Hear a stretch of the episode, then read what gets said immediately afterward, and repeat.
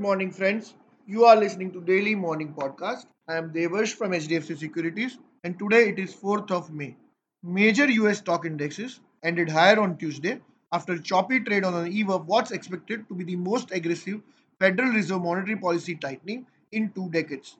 The FOMC on Tuesday kicked off a two day meeting that is expected to end with its first half a percent point rate hike since 2000, as well as a plan to reduce its balance sheet size. The Fed chair, Jerome Powell, will hold a press conference on Wednesday afternoon.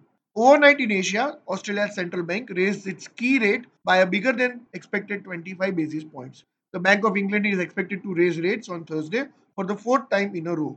Asian stocks edged up on Wednesday as investors braced for the Federal Reserve's biggest rate hike since 2000 and awaited more clues on how aggressively it plans to tackle the inflation.